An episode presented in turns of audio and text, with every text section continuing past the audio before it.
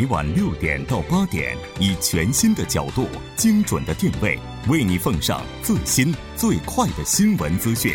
锁定《新闻在路上》。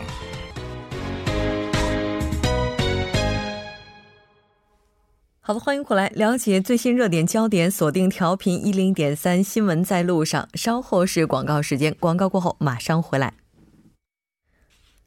好的，欢迎回来。接下来马上为您带来我们今天新闻放大镜的第二部分，继续和来自中央日报社的王哲以及来自思密达仓库的华宇峰一起来讨论中国独角兽这一话题。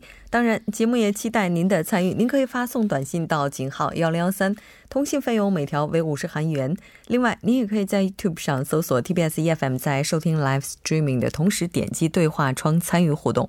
那刚才咱们提到这个中国的初创公司哈，那独角兽他们的工作氛围，哎，会不会比这种就传统的一般的企业啊什么，它会更融洽，或者说它的整个氛围更自由？对对对，一定会的，因为现在这些独角兽还有初创企业呢，大部分是我们刚刚说的啊。互联网企业其实互联网的这个公司的这样的一个环境，就是这个有点团结友爱，然后呢，不像那个传统企业阶级化那么明显。那么你像更像，反倒在一个公司里面呢，更像是一个校园。那这里面呢，像领导呢，我们叫学长，然后呢，同事呢叫同叫同学，然后呢，甚至来说呢，会有很多的花名。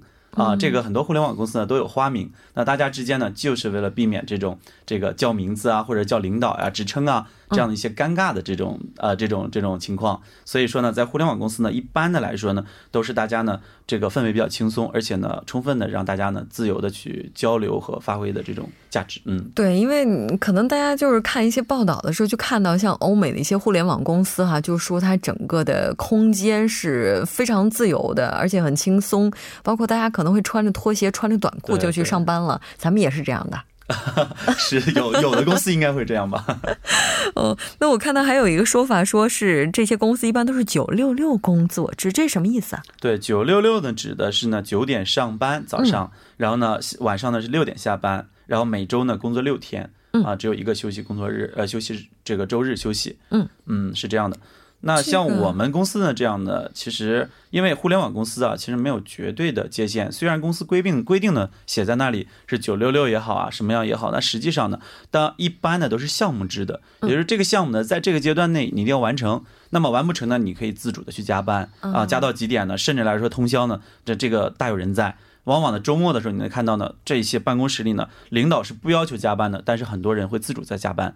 那像我们像我们公司呢，实际上现在呢会要求更轻松一点，因为呢大家都比较年轻，所以上班的时间都不愿早起，所以在我的公司呢，一般是十点上班，然后晚上七点下班。嗯啊，然后呢七点下班之后呢，自己没有解决的问题呢，还会有人自己的再继续处理，是这样的。嗯，是的。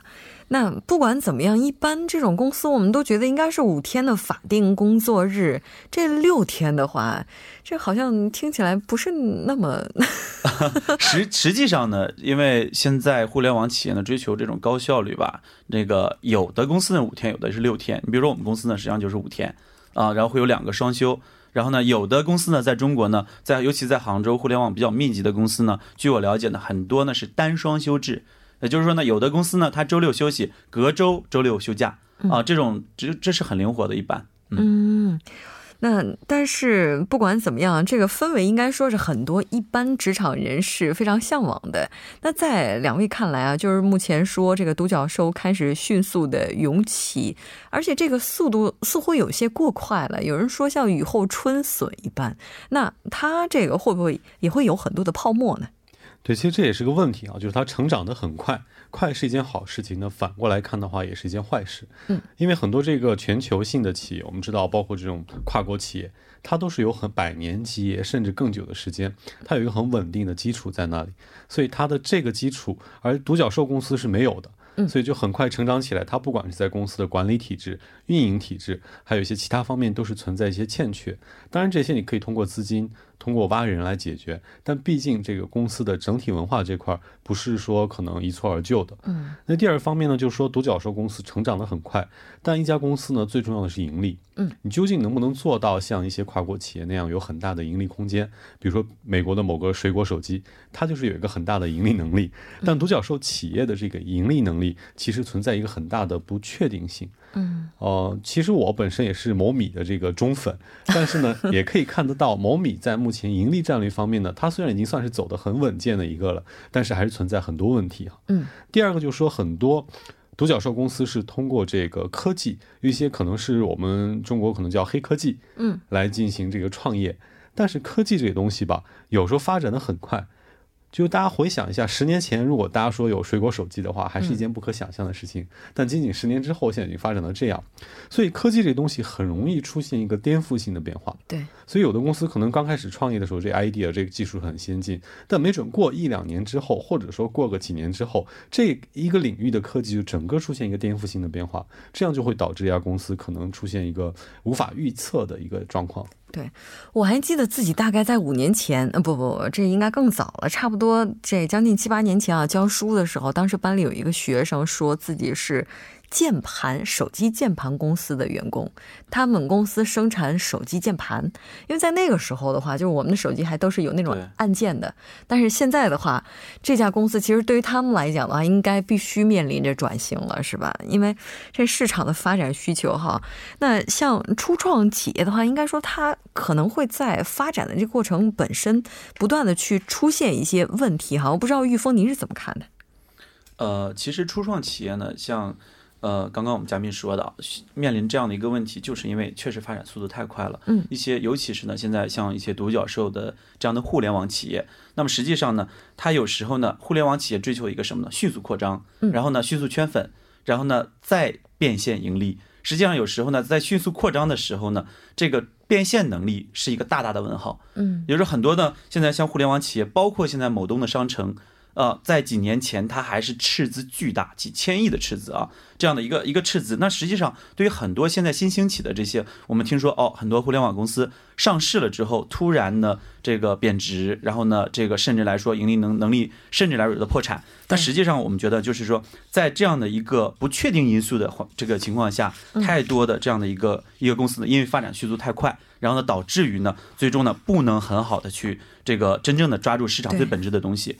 那么我这里边还有一些问题，比如说在中国的一些环境下，投资方和创业者之间呢，很多的无良的投资方，他实际上呢跟创业者一起互相相互勾结，哄抬这个估值，然后呢最终呢这个变现套利走人。然后最终呢，把一个烂摊子交给新的接盘的这个投资方或公司。实际上，这个不规范的地方特别多。是，嗯，我今天在路上还看了，就有一篇文章，就介绍中国大概在几年前非常有名的一家公司，就是乐打头的这家公司。我相信大家应该是知道的哈，就是这个公司这个案例也是非常。典型的，而且比较具有代表性，它应该也是在融资过程当中是出现了一些问题。哎，但是不管怎么样，就是韩国目前这情况可以说也是非常重视投资，包括这个 R&D 研发等等。那现在的话，韩国这边有哪些鼓励创业的政策？我们也来看一下，给大家来提供一些资讯哈。这些这两天我们光从预预算案来看的话，韩国政府在这个经济这个。改革和成长方面投入的预算，特别是研发方面呢，今年会达到二十万亿韩币以上哈。嗯，这可以说一个 巨大的增长，特别是在这个数据啊，还有人工智能方向投的比较多。嗯，其实我个人感觉，我周边有很多韩国的这种就是孵化器、加速器这种一些，包括一些地方政府的扶持机构，我觉得他们其实韩国在这方面做的还是蛮不错的。特别像各个地方都会有一些跟大企业呃联联手做的这个叫做经济革新中心。对这些东西呢，都这些中心呢，都会为为很多韩国的创业企业提供包括办公空间、嗯，资金支援，包括让你参加海内外的一些这个比赛的一些资源，这些东西，我觉得在这方面的话，还都是做的蛮好。对，没错。其实仔细来看的话，包括中国、韩国，应该说在鼓励创业创新这方面，也都都是下了比较大的力气。但好像这个年轻人从整体上来看啊，大家。好像追求稳定的这种想法是一直有的。你像两国的这个国考，每每年都是那么热，报考人数也都是那么多哈。那这个心态，就为什么会有这样的一个想法？我觉得可能也跟经济情况有关吧。但我觉得跟跟大环境有关哈，因为其实首先韩国这大企业确实太大，环境待遇也太优厚，所以导致人就很难放弃这个诱惑。但中国我觉得是社会也有变化，就比如说咱们十年前，如果你跟爸妈说妈我要创业去。我估计会挨来一顿揍，但是现在你要说的话，没准反而是鼓励。其实中国有人说政府说这个大众万众创业，呃，大众创业万众创新是一句口号，但这句口号切切实实的改变了中国的一些社会氛氛围。我觉得这个是对中国整体的发展有很大的帮助。对。虽然说中中国的话，现在考国考的人依然还是很多，但是我们也看到现在创业的人也是越来越多了，这应该是一个好的趋势哈。但是不管怎么样，未来不管是中国还是韩国，这大趋势哈，就是独角兽它在短期之内肯定还是会存在的。那我们就是能够为他们去做些什么呢？或者说什么才是独角兽企业它发展最需要的土壤呢？嗯，其实我觉得中国、韩国有些企业经常说羡慕中国哈，为什么？因为中国政府在有些对于新兴事物的方面还是比较宽容的。嗯，我们知道韩国还是走稳健风，对一些新兴的东西，它会采取比较多的管制。嗯，但中国政府咱们的政策往往是新兴的事物，让你先就让子弹先飞一会儿，等飞到某种程度之后呢，我再根据实际情况来进行管制。这种环境和氛围的差异，也是让很多这个韩国企业羡慕的。是，对对对，而且呢，中国现在呢，我认为有一个。跟韩国截然不同的是，中国的市场机会特别大，嗯，因为中国的市场吨位呢和这个体量呢是韩国不能类比的，嗯，那么相同的一个项目呢，实际上在中国相同的人力投入和对应的产出比是不同的，是，所以这也是中国跟韩国创业最大的差异。那么在中国呢，现在我我认为呢，最主要的是什么？这样一个市场需求，然后呢又有又有相应的政策去扶持，那么同时呢有投资人、投资机构把对应的资源和资金的注入，能帮助企业快速成长。是，那其实对于企业。自身呢来说呢，修炼内功，我认为还是最重要的。因为什么呢？无论说是你精精，应该说精炼自己的业务，还是完善自己的制度，还是呢通过这个不断的学习完善。完善自自身的发展，所以我觉得呢，这个中国的这个土壤呢，不光是一个利好外部政策，更重要的可能内部的这样的一个自我完善。是的，没错。想想看，近期来出事儿的滴滴，如果不完善内功的话，可能真的会造成难以挽回的损失。非常感谢两位嘉宾做客直播间，带来咱们今天的这一期讨论。我们下期再见。谢谢大家。好，谢谢。接下来关注一下这一时段的路况、交通以及天气信息。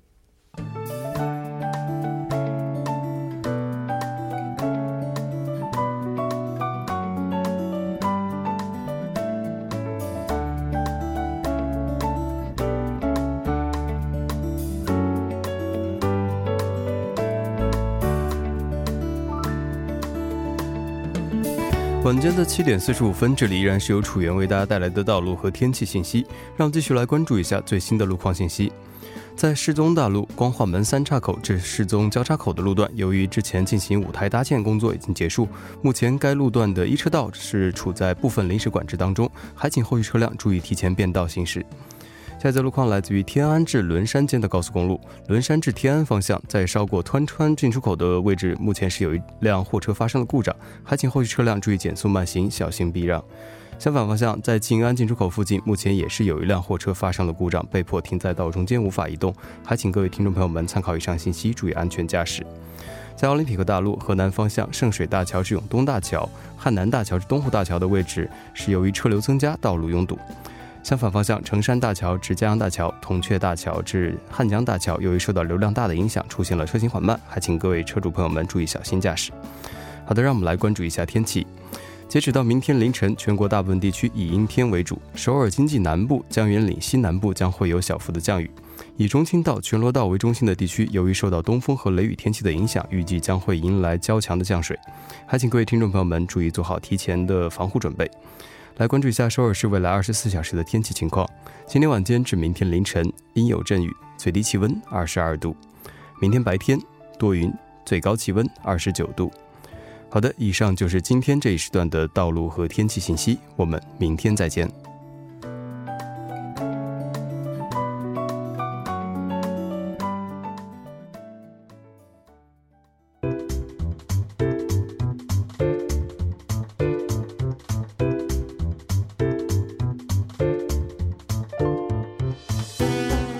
观历史，横看新闻，解读新闻中的历史。接下来马上请出栏目嘉宾，来自幼松大学的外籍教授苏杭。苏教授，你好。主持人您好。很高兴和您一起来了解今天新闻中的历史。那我们先来看一下今天您带来的主题是什么？嗯，这个在一八八二年的八月三十号啊，当时日本利用这个壬午事变，强迫朝鲜王朝啊签订不平等的《基务浦条约》，承认日本拥有在朝鲜驻军的这个保护外交机构的权利，那么就开始了侵略朝鲜的步伐。嗯，是的，没错。八二年的时候，中国是光绪年间，应该说那个时候对于中国来讲，也是在经历着很多的社会巨大变革。对。刚才提到壬午事变，哈，之前中国国内的话也是将韩剧《明成皇后》搬上了荧屏。咱们先来了解一下壬午事变前后朝鲜的这个历史背景。呃，当时这个背景是很复杂的啊，这个爆发的原因呢，也是可以追溯到一八七六年啊，当时日本就是强迫朝方呢签订了不平等的江华条约。那么朝鲜呢由此打开国门，那么日本呢从各方面渗透和侵略朝鲜，那么朝鲜上层的这个闵妃集团就排斥异己，尤其是推倒了这个大院军，啊任人唯亲，扶持亲信，这个地方官吏横征暴敛，当时的朝鲜社会可以说是危机四伏的嗯。之前咱们在节目当中也提到过，说朝鲜和日本签订江华条约呢，是门户大开的一个开始。后来呢，明成皇后呢她也是效仿中国清朝的洋务运动啊。在进行内外的一个改革，那有人说可能就是这个改革触动了这些殖民统治者他们的神经，也是引发了壬午事变的爆发。呃，当时这个朝鲜的反日的情绪是不断滋长，那么人们对这个日本是恨之入骨啊。那么闵妃在这个时候啊，就效仿清朝啊，实行这个洋务运动的改革，设立了统理机务衙门啊，那么派使团呢赴中国和日本访问学习，在一八八一。一年呢，创立的这个新式军队别济军，就是由这个日本人充当总教官。更要命的是，在这个别济军组建以后啊，原有的一些军队呢，就受到了不同程度的排挤和歧视。那么，并且呢，军中脱饷啊，脱这个士兵的军饷的现象呢，非常严重。所以，旧式军队啊，这个怨言是与日俱增，成为了这个壬午事变爆发的这个直接的原因。嗯，是的。那咱们也来了解一下这个壬午事变它爆发的经过。在这个一八八二年的七月份啊，朝鲜这个京城啊，士兵由于连续十三个月没有领到这个军饷啊，那么。聚众就骚呃这个骚动啊，那么之后呢，和这个乱民们呢就一起发动了暴动啊，那么捣毁了官员的宅地啊，夺取武库啊，然后向这个大院军求助，那么攻打了日本的公使馆啊，处死日本教官，并且开仓放粮。之后呢，暴动士兵和乱民们又闯入了昌德宫，那么这个闵妃闵妃呢就化妆成宫女逃往了外地。那么之后，大元军上台，废除了闵妃集团执政时的一切这个措施，恢复了锁国的政策。那么而日本方面呢，就借口使馆被焚、侨民遇害，要出兵朝鲜，企图是干涉朝鲜事务。嗯。那我们看到有一些历史记载说，中国的清政府也是派兵镇压了壬午事变。对，是这样的。那么当时大清的驻日公使啊，这个黎树昌啊，在壬午事变发生一周后，从这个日本外务省得到消息，马上就电告北洋大臣张树声。那么清政府在得知日本也要派遣这个军队呃到朝鲜的这个情况下，马上就率先派军赴朝平叛，目的呢就是要使日本无法在这次事件中取得扩大自身在朝鲜利益的这个机会，当时的这个中国的淮军的将领吴长庆就率军三千人在仁川登陆，很快呢，壬午兵变就被清军们镇压，那么诱捕了大院军，并且把他送到了这个中国的河北保定啊，监禁起来。一直到这个八五年，就一八八五年才释放回国。那么闵妃集团呢，又重新掌握了朝鲜的政权。也就是在这次平定事变的过程中，其实这个我们也多次谈到，这个亲民强干的这个袁世凯呢，也是开始走入了这个历史的舞台。是的，没错。其实我们今天在看来的话，这个壬午事变它是属于朝鲜的内乱。嗯，但是日本的话，它怎么会借这个机会和朝鲜签订这样的一个不平等的条约呢？当时这个日本公使啊，花房义志啊，他们这个就在这个八月十二号啊到汉城，那么带来了就是一千五百名日军啊，这个和四艘军舰在这个昌德宫东华门的广场呢驻扎。他们的这个借口，日本人是在朝鲜被杀，那么责难这个军乱中的乱军和暴徒，呃，焚馆主使的这样一种行为，逼迫朝鲜政府赔偿损失。呃，要同意日军驻扎在朝鲜，在这个逼迫呃这个强烈的时候呢，这个最终呃高宗就委任大臣啊李玉元为全权大臣，还有金弘吉啊为这个全权副官，那么前往济物浦啊和日本人谈判。是的，那这个人武事变呢，可以说他后来这个谈判也是经过了好几轮。我们看到日本呢对清朝出兵也是非常的震惊，所以他是希望能够促成谈判速战速决的。那这个条约的内容，咱们也来看一下。呃，内容可以归结为惩凶、赔款、驻兵，还有这个谢罪。那么惩凶和谢罪呢，就是朝鲜的国家尊严受到了严重的损害，是近代朝鲜这个屈辱的一个象征。那么其中第四款的这个索取赔款五十五万日元的巨额赔款呢，也是极大加重了朝鲜的财政困难。那么，呃，也是日本呢对这个朝鲜经济侵略的一个手段。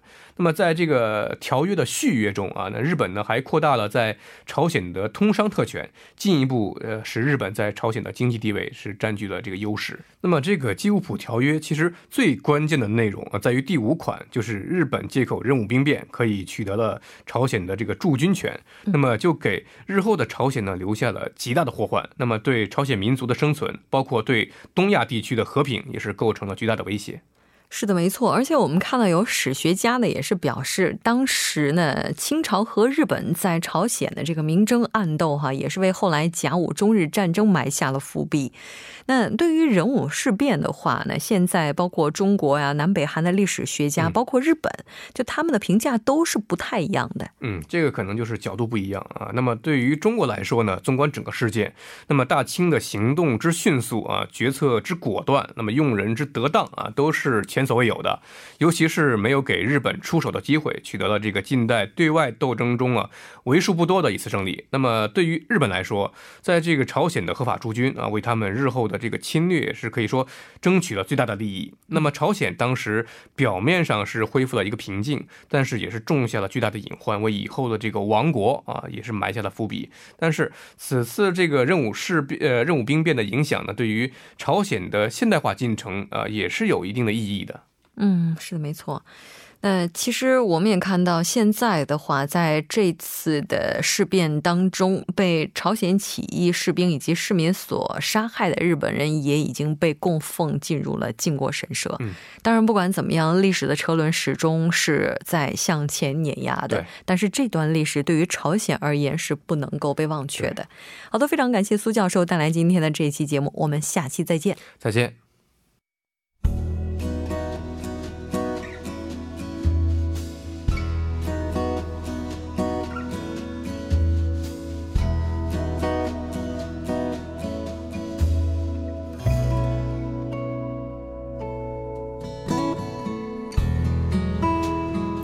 八年亚运会正在印度尼西亚的雅加达如火如荼地展开着，而在韩国，一场名为“消防奥运会”的比赛也进入了倒计时十天。根据了解，第十三届世界消防竞技大赛将于九月九日在韩国中州的综合体育场开幕，迄今已经有六十三国的六千六百多人参加比赛，远超过原定规模，创下新纪录。最精彩的项目呢，就是角逐最强消防员称号的铁人比赛。参赛者要完成收放消防水龙、负重过障、爬塔、登梯四个环节，入水救人、消防员料理、水桶接力等等这些项目，也是在这次大赛当中独有的。